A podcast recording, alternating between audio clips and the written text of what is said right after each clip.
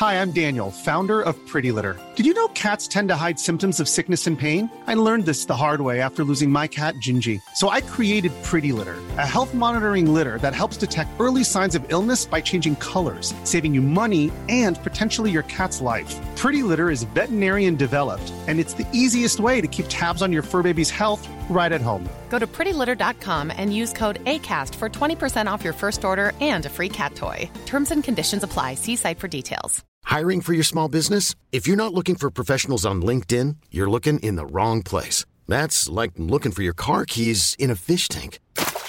LinkedIn helps you hire professionals you can't find anywhere else, even those who aren't actively searching for a new job but might be open to the perfect role. In a given month, over 70% of LinkedIn users don't even visit other leading job sites. So start looking in the right place. With LinkedIn, you can hire professionals like a professional. Post your free job on linkedin.com slash achieve today.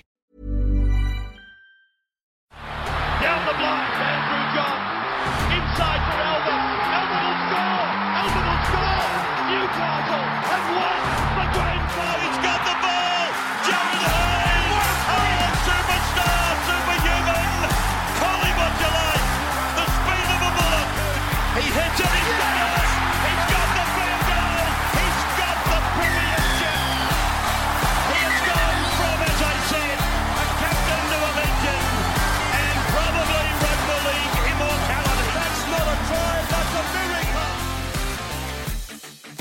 Welcome back to the Rugby League Guru podcast.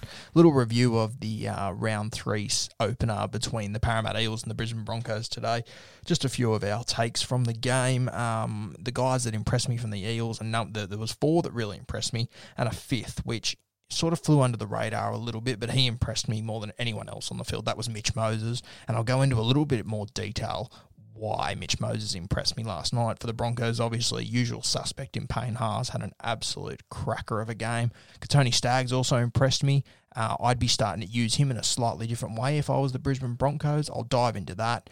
And just the general gameplay of how Parramatta went about uh, their footy last night. And I think there's a lot of lessons that other teams can take from what Parramatta did last night. I think also a lot of lessons can be learnt by other teams. And you know, I think Parramatta can learn some lessons from themselves about how they approach the game. You could see them in the sheds before; they were bright and bubbly and confident. Little uh, little Dylan Brown giving a wink to the camera as he ran out. That's the sort of team Parramatta is, and they need to own that brand. That is who the Parramatta Eels are, and they need to play like that and come out with that sort of swagger in every single game. Hope you enjoy this one. Let's kick it off.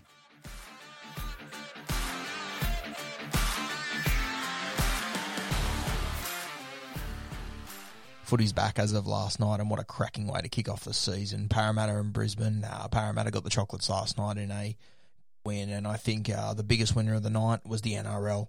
The new rule changes they've put in, you know, as I said two weeks ago, they're going to change the game. We are an entertainment business, and what they've done here is they've made rugby league more entertaining. Fortunately, we're now in the era of highlights. We've got Twitter, we've got Instagram, you've got short snippets of 20 to 30 seconds of highlights you want to see. You never see highlights of wrestling. You see tries, you see your attacking plays, you see your Dylan Browns, your Mitch Moses, your Anthony Milfords, your Brodie Crofts, your Clint Guthersons, these sort of guys. The NRL has to be changing the game to suit the superstars of the NRL, and last night showed that these rule changes absolutely nailed that. You've got to remember these guys have come off two, three months of no footy, no training together, very little ball work, and they put on a first half last night that was just about at origin pace. It was incredible. Imagine in a few weeks' time when they have match fitness under their belt, rugby league in 2020 is going to be amazing. For me last night, the most exciting thing about the game was when they would blow six again. It would mean that normally you'd get a penalty. It means the game stops. The defense gets a little break. The halfback walks over, gets the ball, kicks it out, makes 20 odd meters there. He then has to wait till the ball comes back, tap it when the referee says the defensive line is all set. They're back in their structures.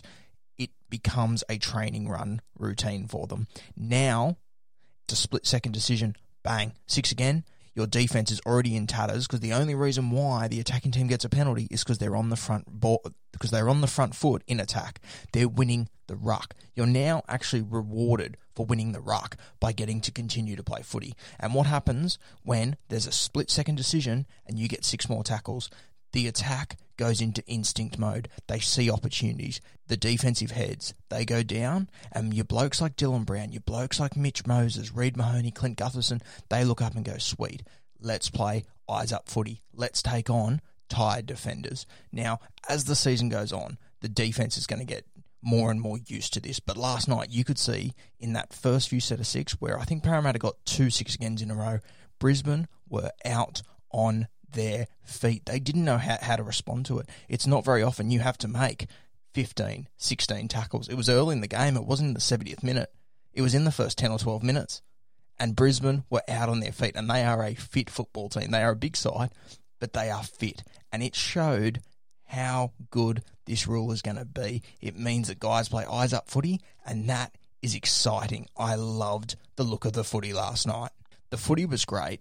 But I think the thing that I loved the most about last night was that when they were calling their six again and it's play on, the commentators don't have time to stop the game, go back and replay, and we watch it in slow motion, and everyone decides should it be a penalty, shouldn't it be a penalty. We make the decision, we move on. We don't talk about it again. We move on and we enjoy the attacking footy that comes off the back of it.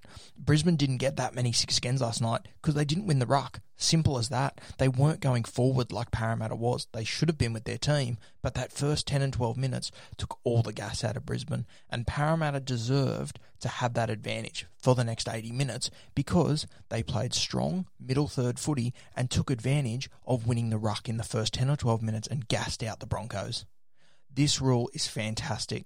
It allows exciting footy and we're not spending Thursday, Friday, Saturday, Sunday bitching and whining about referee decisions. We move on and we focus on the footy. This is where rugby league needs to be. And we're back. It's been 67 days. Welcome back, Rugby League. We've missed you. I think last night it was blatantly obvious before a ball was kicked that the uh, the two change rooms were complete opposites. Brisbane's change room looked very tense. Parramatta's change room, the complete opposite. Laughing, giggling, high fives, smiles all round. They were excited to be back playing footy. They looked confident. Parramatta are a confidence team. I've been saying it for the last two years. When they're confident, they're extremely hard to beat. You'll notice when Brisbane ran out last night, all stern faces, no smiles. Their mind is on the job. Parramatta run out, giggles, smiles. Dylan Brown winks at the camera. They bleed confidence. And when they're on, like they were last night, they are incredibly hard to beat. And you saw that confidence and how relaxed they were come out in their footy and it paid dividends my worry with the Parramatta Eels, and I stand by what I said at the start of the year. I still think they're a year away from being a proper premiership contender. Are they going to be able to come into a game against the Roosters, against the Storm, come finals time with that relaxed sort of attitude? Because that's not the Parramatta Eels we saw run out in the final series last year against Melbourne. It was against Brisbane when they put a cricket score on them. And they run out against your Melbournes, your Roosters, they're a different footy side. They need to own who they are. They are a confidence footy side. That is their brand, and they need to own it and they need to enter every game with that exact same attitude that we're going to score you off the park and defend our asses off. Because if the same Parramatta that shows up against 14 other teams, essentially except the Roosters and Melbourne, shows up in this year's final series, they are premiership contenders. I still think they're a year away, but there were some guys in that side that really impressed me last night. Brown, Paulo. Beautiful show Four guys that really impressed me for the Parramatta Eels last night. The first one was Clint Gutherson. He might be the fittest bloke in the NRL. He was incredible. The amount of yards that guy covers without the ball in his hand defies belief. He is just everywhere. Whenever there is a half opportunity, Clint Gutherson is within a few metres going at top pace. I can understand why he's the captain of that club. He is effort, built on effort, built on effort. Such a classy little fullback. It's unfortunate for him that he's come along in an era of just incredible fullbacks like Roger, Teddy, Tommy Turbo, because he is one hell of a footballer. The other man that impressed me, obviously, was Dylan Brown. Um, took the line on. He's for, considering how old he is, vision and his select passing game is incredible. He he's got so much in his kit bag, and I can't wait to watch him evolve over the next few years. He is going to be an all-time good footballer, in my opinion. He is fantastic. Uh, one of my favourites, obviously, Ryan Matterson. He was fantastic again. He's the sort of guy that, with this new rule, he um he wins the ruck. He always finds his elbows and knees. That's if he doesn't offload. He's just a brilliant footballer. He's got state of origin written across his forehead. I've been saying it for two years. It's got to happen this year. He's got to play Origin. He is brilliant. The other man that really impressed me last night was Junior Paulo. Uh, he won the ruck early. It was him that really, you know, he only played 55 odd minutes, but in that first half, he won the ruck for Parramatta. He was fantastic. He took it to the biggest, baddest forward pack in the NRL, and in my opinion, he came out on top. He's one of these explosive front rowers that every single team needs if you're going to be successful in 2020. Young Moses, short ball, Matterson, beautiful pass break. Oh, razzle dazzle from the Eels. The man that impressed me the most last night was the Eels halfback Mitch Moses. Uh, you know, I saw on, especially on my Guru page, uh, a lot of people giving him crap, comparing to him to the game that Dylan Brown had.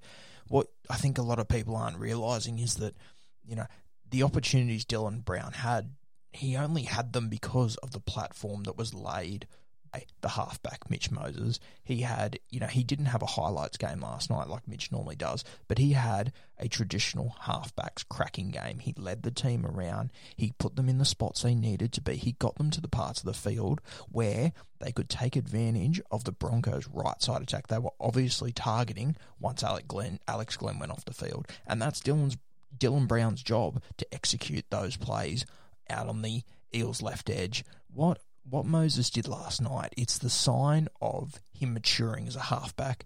Now, Moses has got an endless amount of skill, endless amount of ability, and sometimes for young halves, it can be a curse. Because guys like Moses, when you've got that much ability, you always want to go for the big play. And Moses has grown up playing junior footy, going for the big play, and nine times out of ten, it coming off for him because he's an he was an absolute prodigy as a young bloke. He's now got to learn in the NRL how to control a game. And sometimes the best way to control a game is to not be touching the ball as much. And that's what Moses did last night. He played a fantastic halfbacks game. He is maturing. He's taking his game to another level. He knew last night that all he had to do was get the ball to the right spots and get the ball in Dylan Brown's hands with time.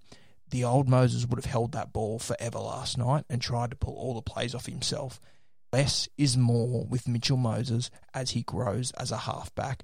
He is developing into one hell of a seven, and the sort of seven that the Parramatta Eels, with a five eight like Dylan Brown, are desperate to have. His combination with Matterson is going to be one of the best halves to second rows combinations by the end of the year. He is growing so much as a footballer this year, and I can't wait to see where he finishes. Here's Payne Haas with an offload to Croft. Quick hands away. It's play on here for Kotoni. Staggs, there. Gets away from Sivo. Staggs. Here comes Brown. Does well.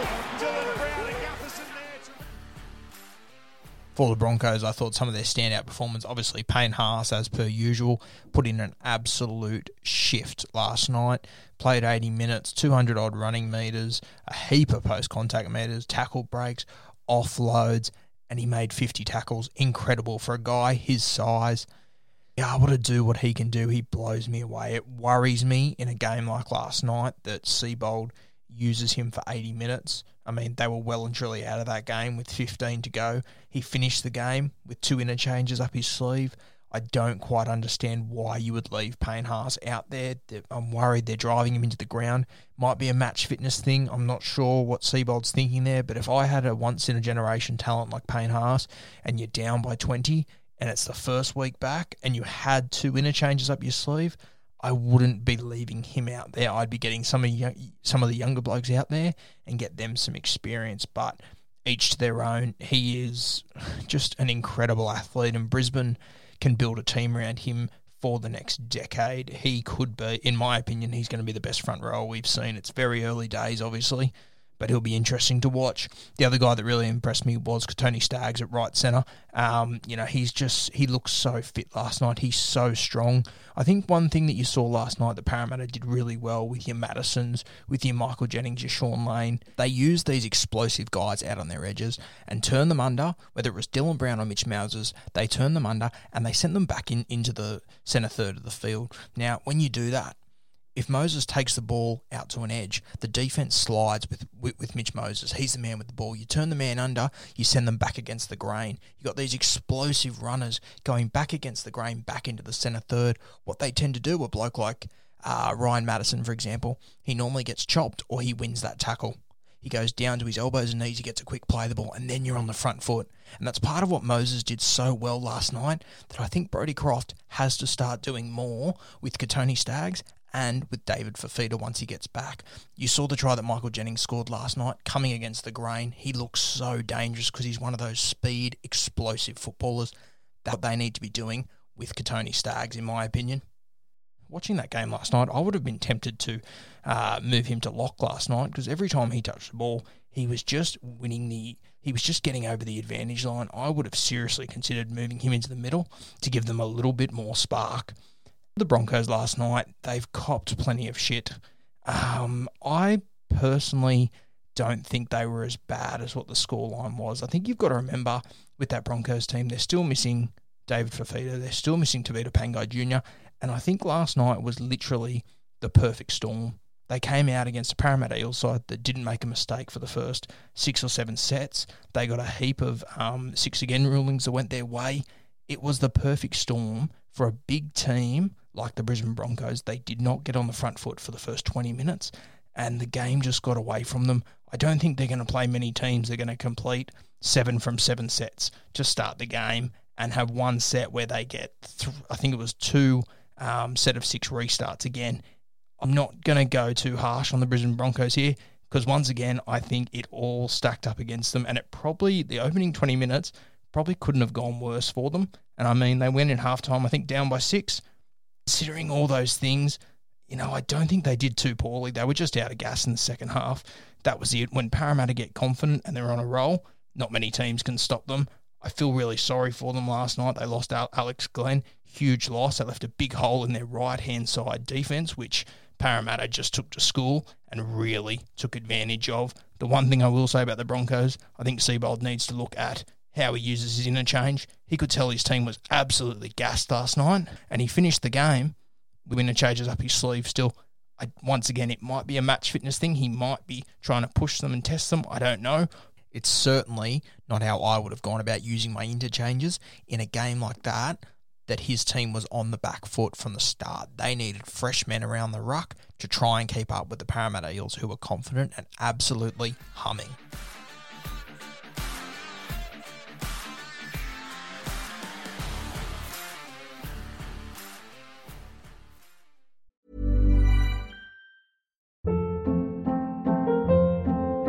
Hold up. What was that? Boring. No flavor. That was as bad as those leftovers you ate all week. Keke Palmer here, and it's time to say hello to something fresh and guilt-free. Hello Fresh. Jazz up dinner with pecan-crusted chicken or garlic butter shrimp scampi. Now that's music to my mouth. Hello Fresh. Let's get this dinner party started. Discover all the delicious possibilities at hellofresh.com.